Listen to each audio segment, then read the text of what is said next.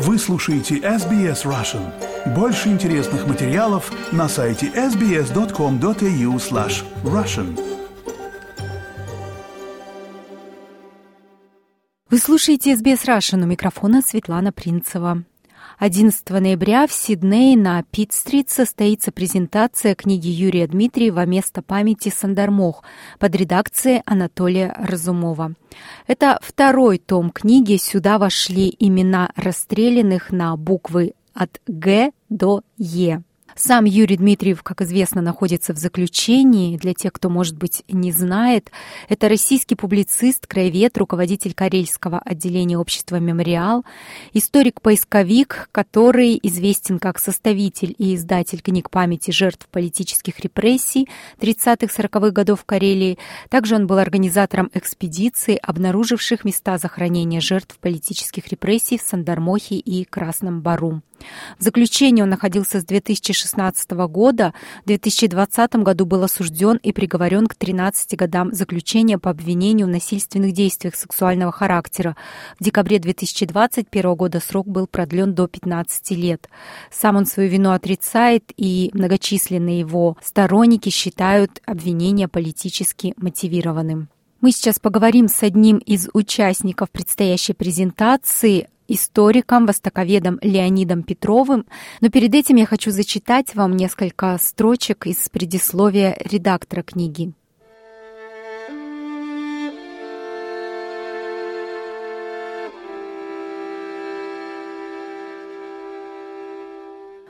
Первый том книги Юрия Дмитриева «Место памяти Сандармох» выдержал два издания 2019 и 2020 годов.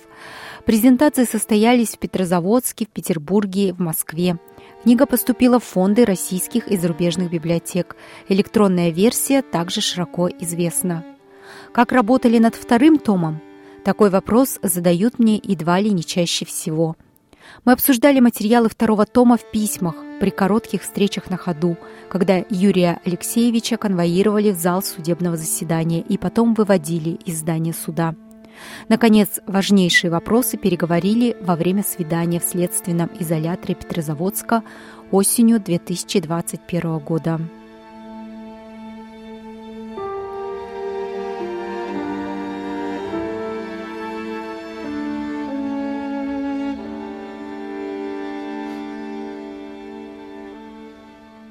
Трижды выступал я в процессах над Юрием Дмитриевым как свидетель. Говорил перед судом, что услышал об этом замечательном человеке 30 октября 1991 года, в первый день памяти жертв политических репрессий Новой России. Дмитриев организовал тогда на Зарецком кладбище Петрозаводска погребение останков расстрелянных в годы Большого сталинского террора – я говорил, что лично познакомился с Дмитриевым весной 2000 года, когда приезжал в Петрозаводск как руководитель Центра «Возвращенные имена». Говорил, что работали над книгами памяти, у нас общие расстрелянные герои. Мы искали места злодеяний, бывали на Соловках и в Сандармохе. А если подвести итог и сказать коротко, Юрий Дмитриев сидит за свою работу, за Сандармох.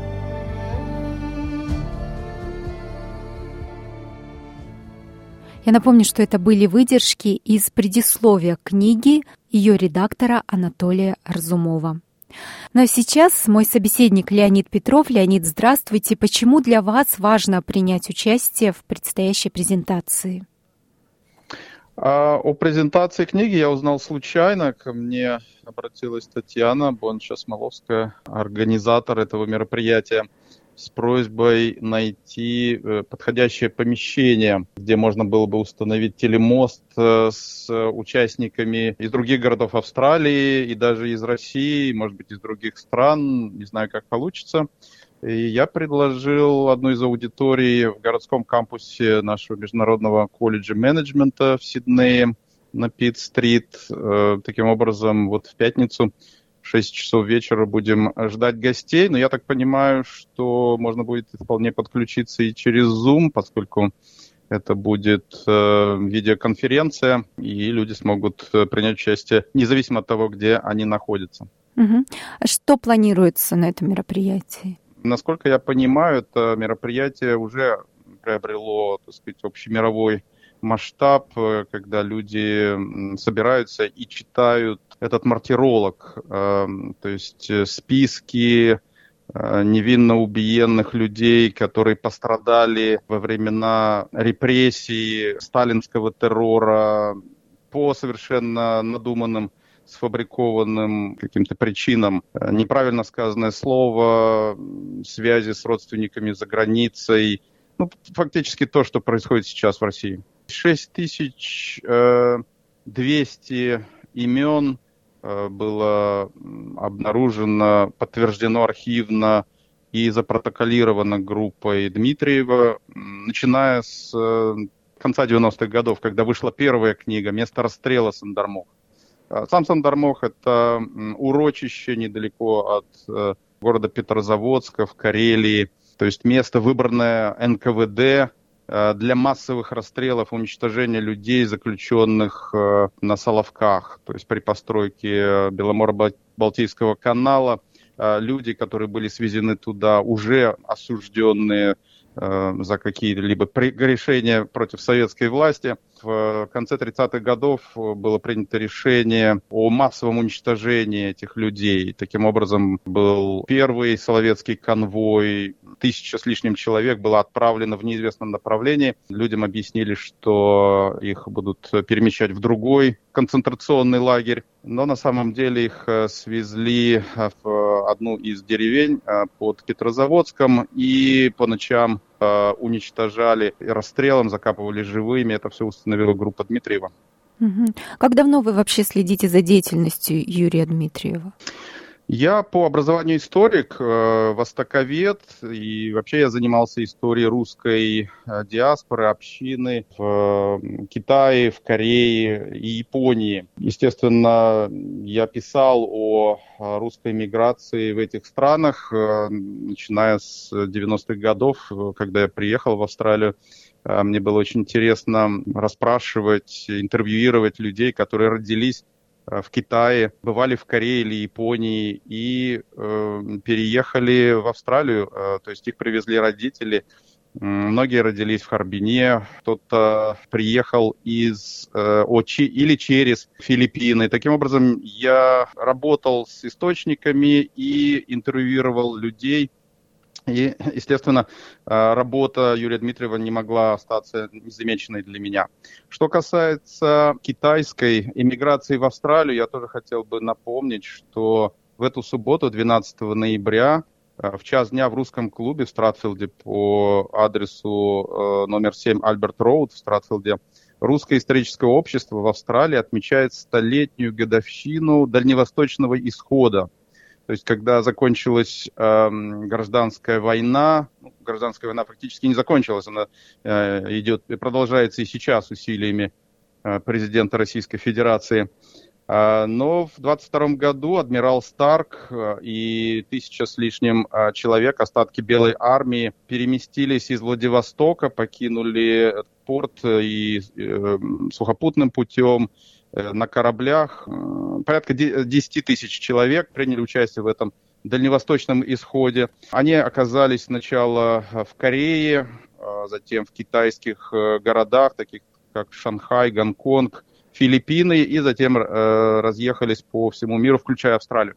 Так что то, что происходило во время гражданской войны в России, эти отголоски, волны этих эмиграций нашли обнаружили себя и по всему миру. И сейчас, я думаю, Австралия а, имеет полное законное право поминать людей не только а, погибших в сталинских э, концентрационных лагерях, но и людей, которые бежали от этого ужаса гражданской войны, остались в живых, их потомки сейчас живут среди нас. Угу. Но вернемся к Юрию Дмитриеву. Вот в 2010 году, например, патриарх Кирилл провел службу в Сандармохе. Когда ситуация уже радикально поменялась, когда он превратился в врага народа?